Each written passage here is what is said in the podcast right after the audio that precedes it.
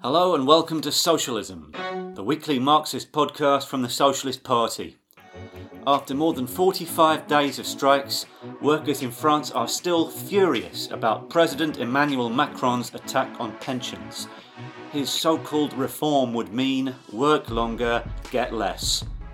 But there's no clear strategy from the leadership of the unions. And there's no clear political alternative to Macron and his politics, including from left-wing political leader Jean-Luc Mélenchon. Understandably, after almost two months of upsurge, the movement is starting to slow down, for the moment. So what happens next? Socialism the podcast was in Paris for events including one of the National Days of Action on the sixteenth of January. We spoke to a striking teacher and a member of Gauche Révolutionnaire, the Socialist Party's sister party in France, about the struggle. This episode of Socialism looks at France. How can the strike win?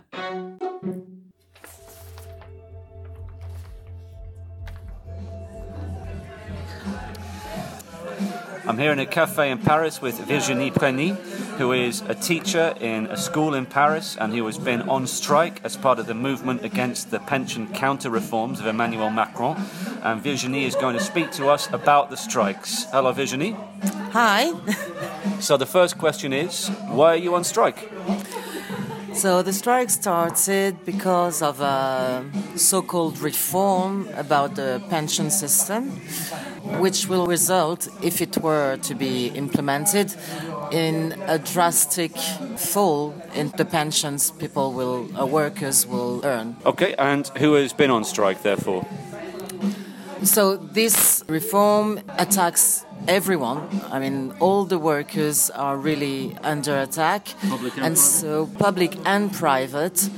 So a lot of different sectors are on strike. The movement started on December the fifth, twenty nineteen, mainly with a huge day of general strike, and then railway workers and metro and bus workers kept on the strike. They were then joined by a few teachers, and that was it for the first part of the movement until, you know, the end-of-year celebrations, Christmas and things. And after this period, so after New Year's celebrations, new sectors came on strike, so more and more teachers, but also civil servants in uh, city councils, for example, also some workers in the oil industry, port industry, dockers, et cetera. Okay, so this has been a strike of about forty days? Yeah, railway workers and metro bus workers of Paris mainly have been on strike for more than forty days now.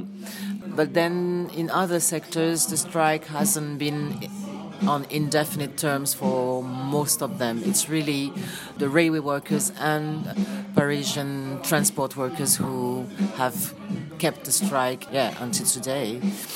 Okay, so the other sectors have mainly been out on the national strikes called by the unions, the one days of action. What's the mood like among the strikers? There must be different moods, I think.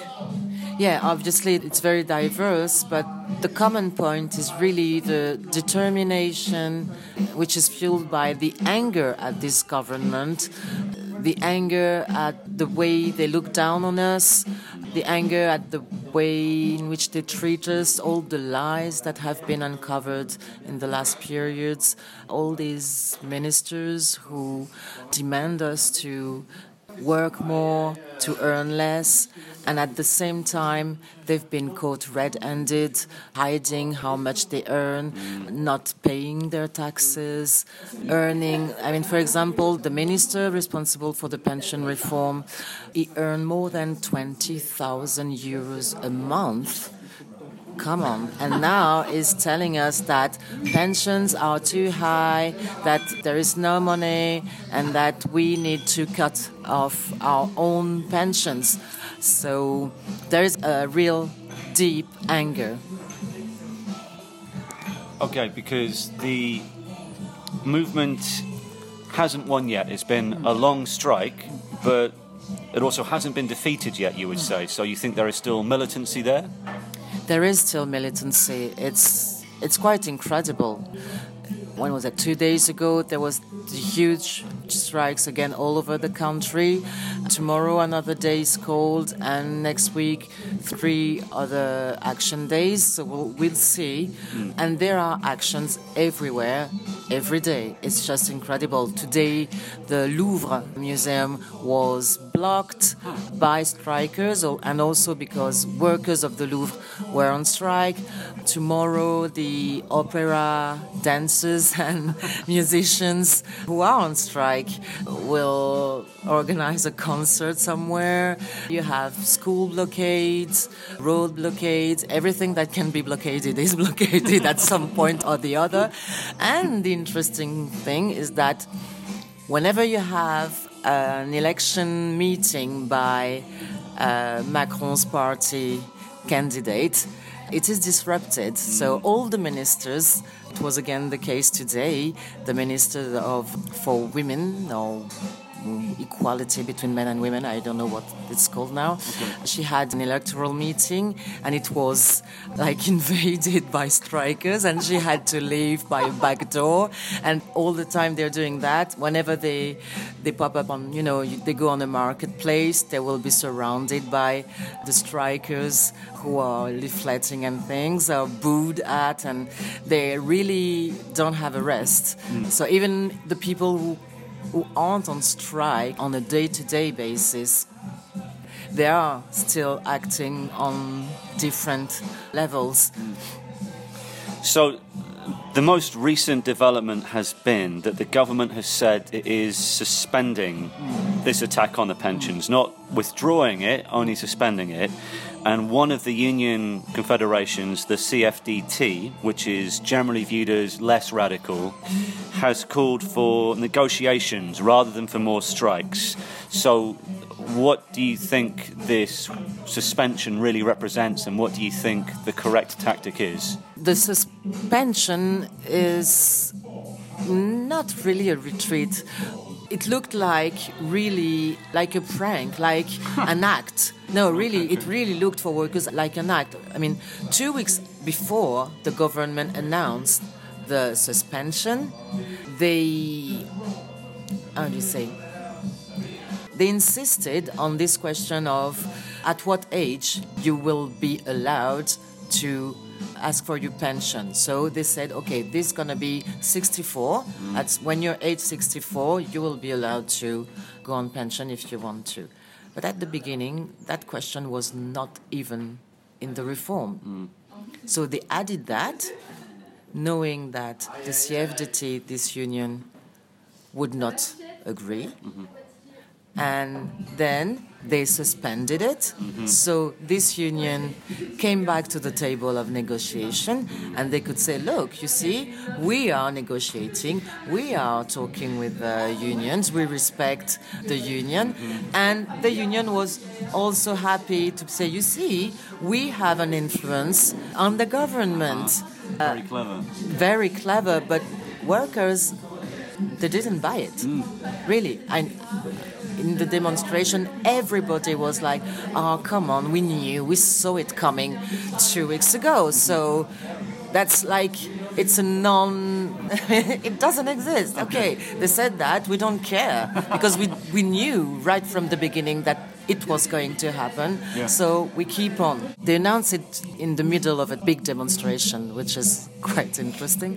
um, and in the demonstrations, you had people chanting the slogans, we are not suspending mm. our movement. You see how workers have some kind of acute consciousness that this government is really like pulling our legs, really. And so it's a way to try and break the movement, a way to try and, you know... Um, demobilize? Yeah, demobilize some sectors and also isolate the most militant workers, try to stop the politicization that is going on and which the government is aware of, I mean, the bourgeoisie is aware of. The radicalization and the politicization that is going on right now. And that's what they fear, really. The C F D T, in many movements, they've always had this strategy of negotiating until there is nothing. In whatever circumstances, they will negotiate. They will write even the laws and the reforms with the government if they can. They give propositions to the government on how they can uh, make the attacks. Yeah, make the attacks, which is just incredible. For example, now on the pension reforms, they're explaining how it will be possible to fund a new pension system without taking on the buses' profits. Really, so it's it's really crazy, and they're in big trouble inside their own ranks now, it seems. There was a demonstration in their headquarters today, wasn't there? Yeah, maybe it's most, not the most important thing to do. Okay. The most important thing to do would be to discuss and call to the rank and file of the C F D T. Many of them don't agree with what their leadership is doing. So the right tactics would be to, instead of being sectarian against the union and considering that all the workers think the same as the leader, maybe we should call on these workers, these rank and file unionists, and, and tell them, okay, now look at what your leader is doing. You don't have to accept this. Come with us. If you think that we should strike now, it, now is the time. Well, that leads us on to our next question then. Talking about these questions of tactics and strategy, what are the next steps which are needed for this strike to win? I mean, there are different questions. There's the question of how do we generalize the strike. We have a massive strike, but we also know that it's mainly in the public sector for the moment, that there are some sectors of some industries and workplaces in the private sector who are joining in. But really the question is, how do we reach to all these people who support the movement? sixty-one percent support the movement. So they support, but they're not on strike. So that's really the question now. How do we do that?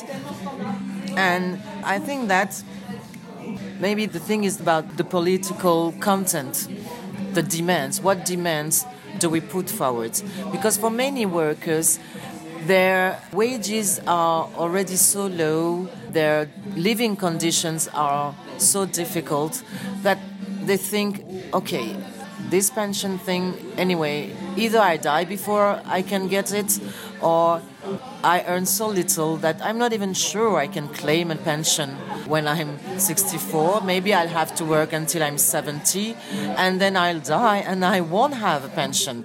And really, a lot of workers, they're so entangled into debt, into low wages, hard living conditions that even if they see the attack it represents, they don't think that withdrawing this attack only will make their actual life, their current life, better. So why would they fight? Yeah, so now the question is really, how do we explain and develop demands that link this question of the pension reforms to all the other attacks that were passed before, and the real workers' conditions, so on wages, housing, public sectors, education, health, et cetera. How do we explain that? How do we put that in balance with all the all the money that was given to top executives, to all the top multinationals, et cetera. All this money was taken from the social security system, and that's why there is a problem of deficit. If these people, these firms, really contributed to the level they should, there won't be a problem, there won't be an issue about the budget of the social security. So we have to explain that and also put forward, I was going to say positive demands. What do we fight for? We fight for, obviously, we have demands about the pensions. Think that after thirty-seven years of work, when you're age sixty, you should be entitled to a full pension right. Mm-hmm. We think that wages, there shouldn't be wages under one thousand five hundred euros. Uh, we think that the working hours should be reduced so that unemployed can have a job. Uh, we, lots of pay. Yeah, we think that education should be free mm-hmm. and a quality education for all, that there should be less students in the classes, that health should be free and for all, that hospitals shouldn't be closed, they should be funded properly, et cetera, et cetera. We can put forward the first steps toward a political system in favor of the workers. What could it look like? What demands can we put forward? And what kind of government do we need in order to implement such policies? Obviously, the bosses don't want to give up on their profit. So these firms should be nationalized under workers' control. And then we can produce, because we know how to produce, because we work in there. We can produce in the interest of the workers, and we can use that production in order to improve our conditions of life. And all this, that question of the need for a workers' party with a fighting program, the need for a workers' government, are subjects that are quite easy to discuss today in the demonstrations. Workers are experiencing a lot in that movement. Difficult to say whether we'll be able in the short term to win that battle. But actually the government has already lost because they had to retreat, even if it's a minor retreat. They didn't plan on that, uh, actually. They didn't expect such a huge resistance. So we've already won that. They're shattered, really. They're really anxious about what's going on.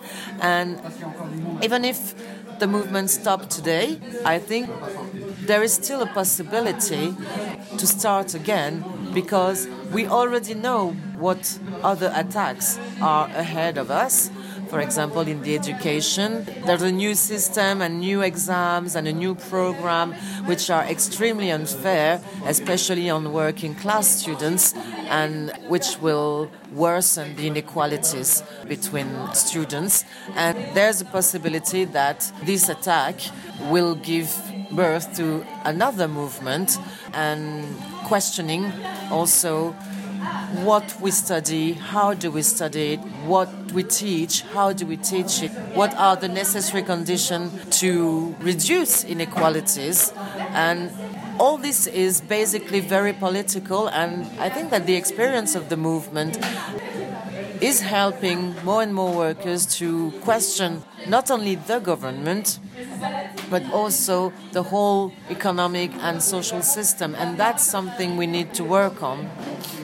So this would be something that could start to draw in some of the other movements that we already have in France. The Gilets jaunes could also take up some of the other issues we've seen on the demonstrations, like the extreme police repression, particularly the Gilets jaunes, although also sometimes at the trade union demonstrations, questions of racism, the questions in education, as you've said, that the strike should be taking up these demands, but also against the government itself and the system behind it. Now, we were talking earlier, and I mentioned to you, I spoke on a local trade union demonstration in a suburb of Paris earlier today, bringing solidarity from the Committee for a Workers' International. And I mentioned some of Gauche Révolutionnaire's demands, the sister party of the Socialist Party in France, Gauche Révolutionnaire, including for general assemblies in all of the workplaces to start to discuss how to broaden out the strike, these demands that you mentioned, to start to develop those demands, but also for developing this general strike, which you've mentioned is necessary, but a general strike to get rid of Macron and all of his politics. That's one of Gauche Révolutionnaire's demands, that it's not just about this reform, it's about the government and the system.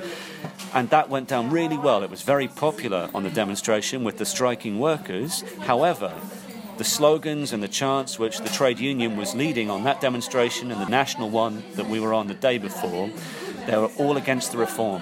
None of them were against Macron, none of them were against the government. So this question of the trade union starting to take political action is very important. You can say a bit more on that if you want to, but then tactically, this question of how you start to organise that struggle given that the trade union leadership does not appear to be giving much of a lead. Could you say a bit about that as well, maybe? Yeah, for the moment, the strike really relies on the workers' determination. And obviously, because the unions haven't been organizing prior to that movement much, there are some weaknesses in the movement in terms of demands, in terms of democratic organization. And obviously there is a need now to tackle these weaknesses, to address these weaknesses. And what we're doing as Gauche Révolutionnaire and the comrades who are involved in the strike is to explain tirelessly and, uh, I would say, uh, patiently what is possible, how it is possible, why do we need general assemblies of strikers every day?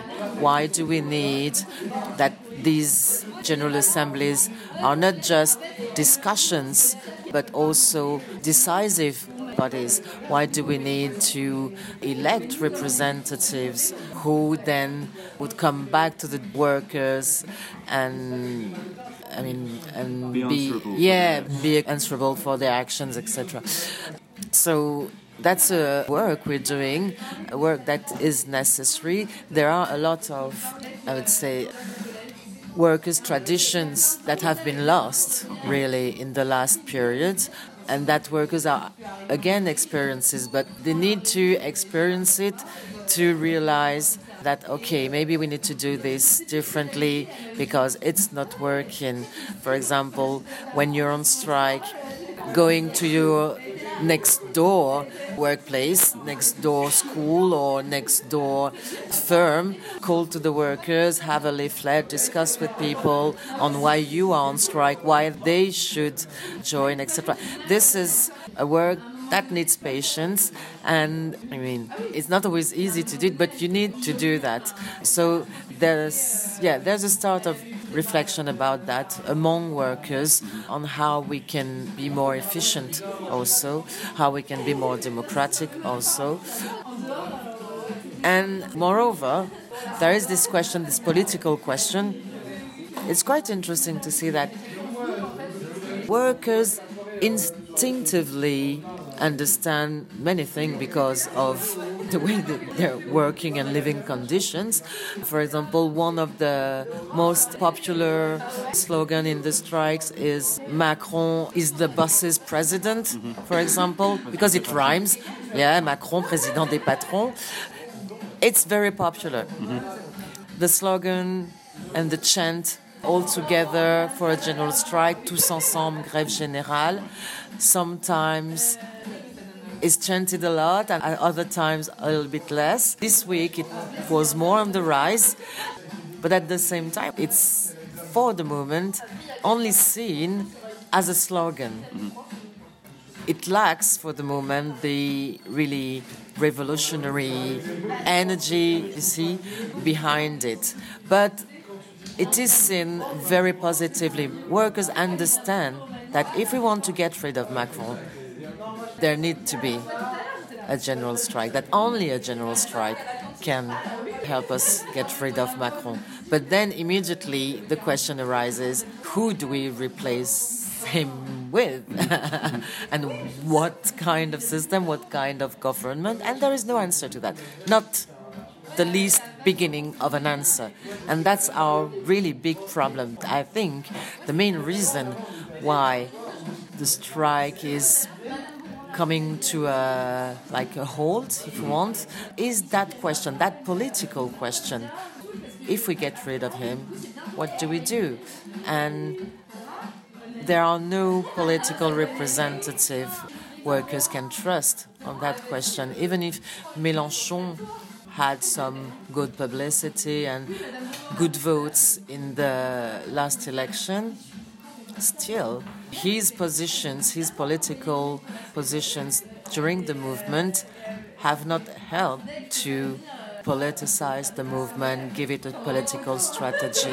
He was just in support was saying, okay, there is a difference between the social movement and the political movement. It's not my place or it's not my responsibility to, you know, to teach workers what they should do. But come on, you're a politician. Your role is to give a strategy, to tell us what we can do, what is possible, what do you propose? Mm. And it was like, no, there's a need for a general strike, but it's not mine to decide. It's the unions and the workers to decide how they want to do it, blah, blah, blah.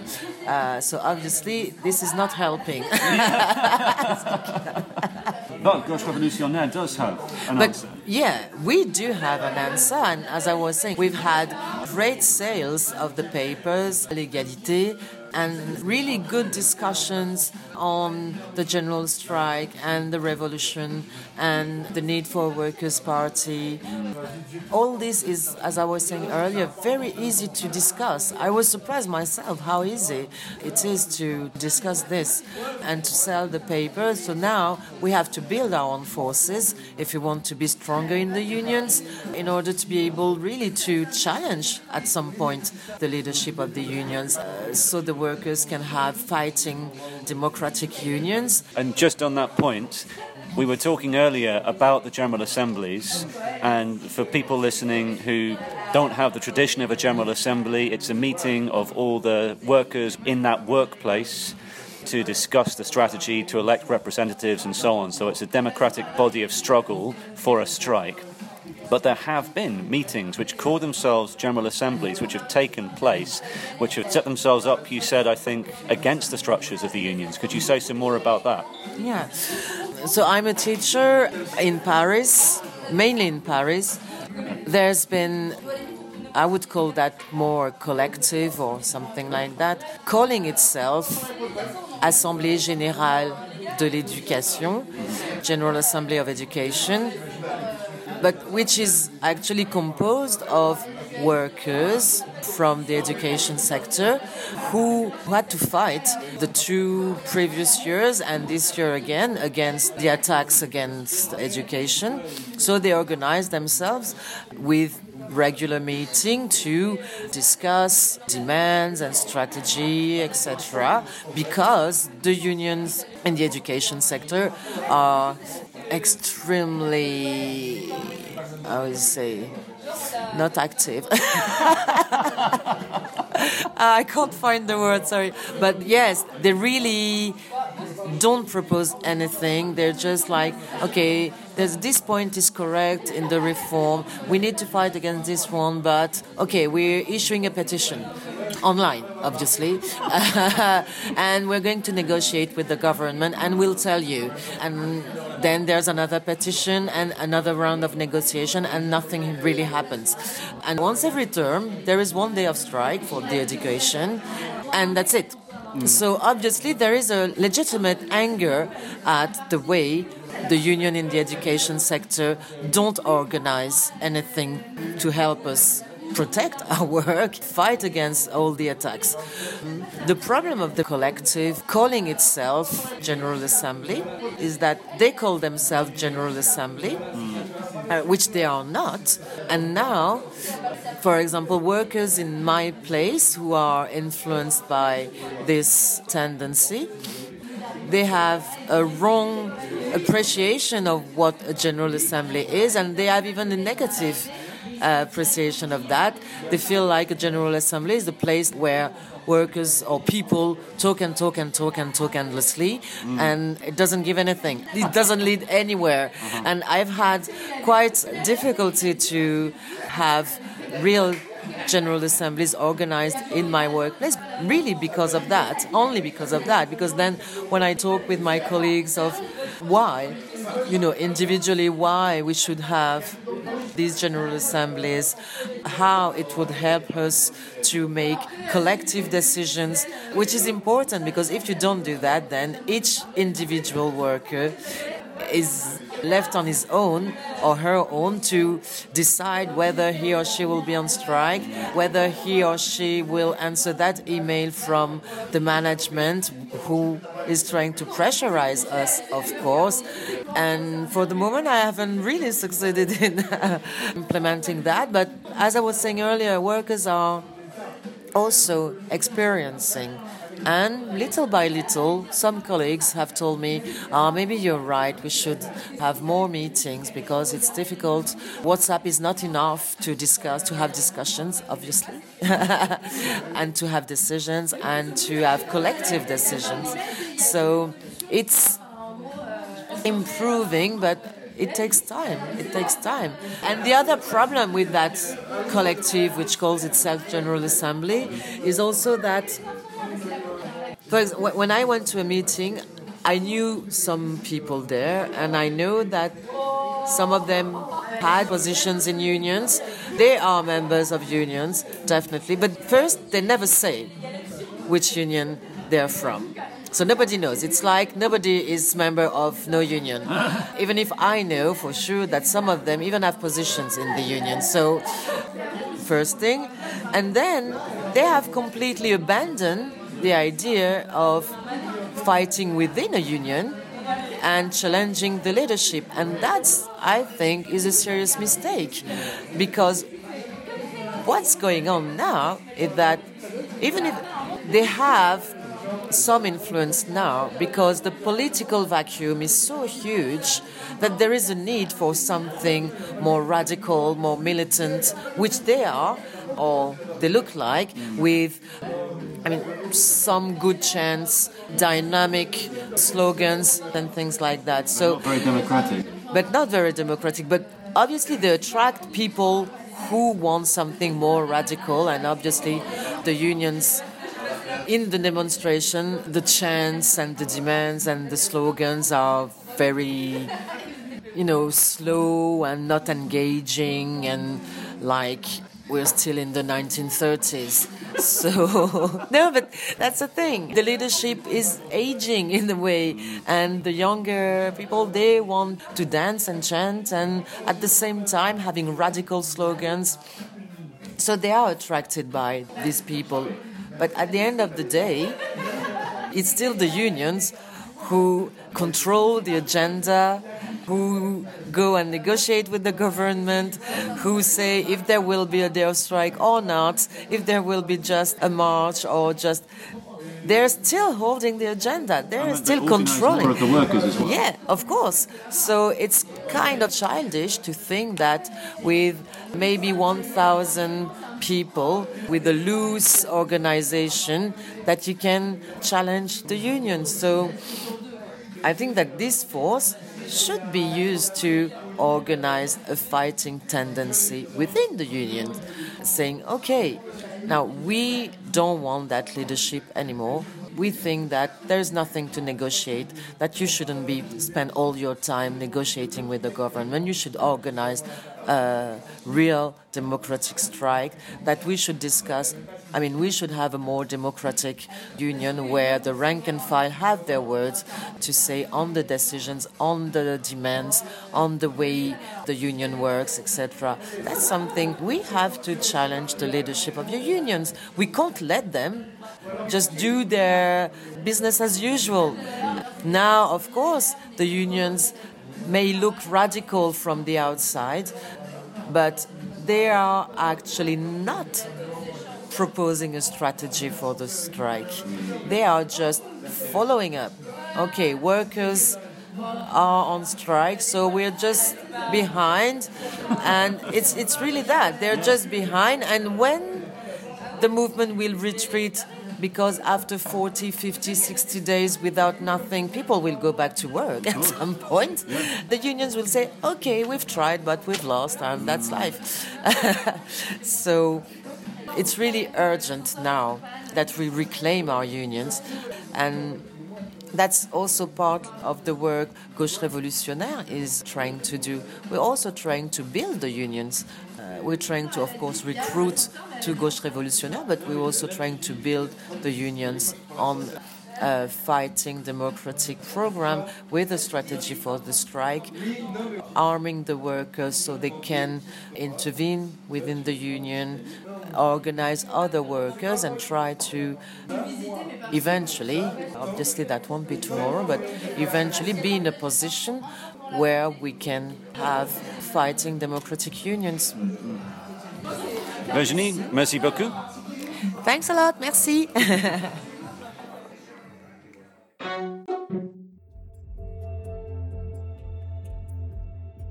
And although Britain isn't in the grip of a strike wave like France is, yet, workers are fighting back over here as well. Here's Helen Patterson, a Socialist Party organiser in London, talking to a striking security guard at St George's Hospital in South London. We're here at the St George's Hospital picket line, and a striking security staff member is going to tell us why he's on strike. So we are working in uh, St George's University of London as a security officers. We are not getting equal pay, equal right, or pension or sick leave as like other employees of this university. We are striking for equal right, equal uh, benefit and equal treatment from the university. Brilliant, thank you. Socialism is produced by the Socialist Party, the England and Wales section of the Committee for a Workers' International. This week we heard from Virginie Preny, and I'm James Ivans. If you agree with the policies and actions the Socialist Party is fighting for, we need you. Join our campaign to build a truly effective working class fighting force in the trade union and labour movement. Join the Socialist Party now. You can send us your details at socialistparty.org.uk forward slash join. Pour lire plus sur Gauche Révolutionnaire et pour rejoindre, visitez gauche révolutionnaire dot f r. To read the latest from Gauche Révolutionnaire and find out about joining, visit the website g a u c h e r e v o l u t i o n n a i r e dot f r. And if you live outside England, Wales or France and want to join the fight for socialism in your country, contact the Committee for a Workers' International by visiting socialist world dot net. Help us spread the word by giving us a five-star review and subscribing so you don't miss out. And don't forget to recommend us to your co-workers and friends. We want you to send us recordings from picket lines and campaigns and reports of your activity. And we want your questions, comments and ideas for future episodes. Email socialismpodcast at socialistparty dot org dot u k. Socialism the podcast has no wealthy backers. We survive thanks to the financial support of ordinary working class and young people, and we're proud of the political independence that gives us. If you like what you hear, help us take the fight to big business. You can make a regular donation or a one-off payment at socialistparty.org.uk forward slash donate. Till next time, solidarity.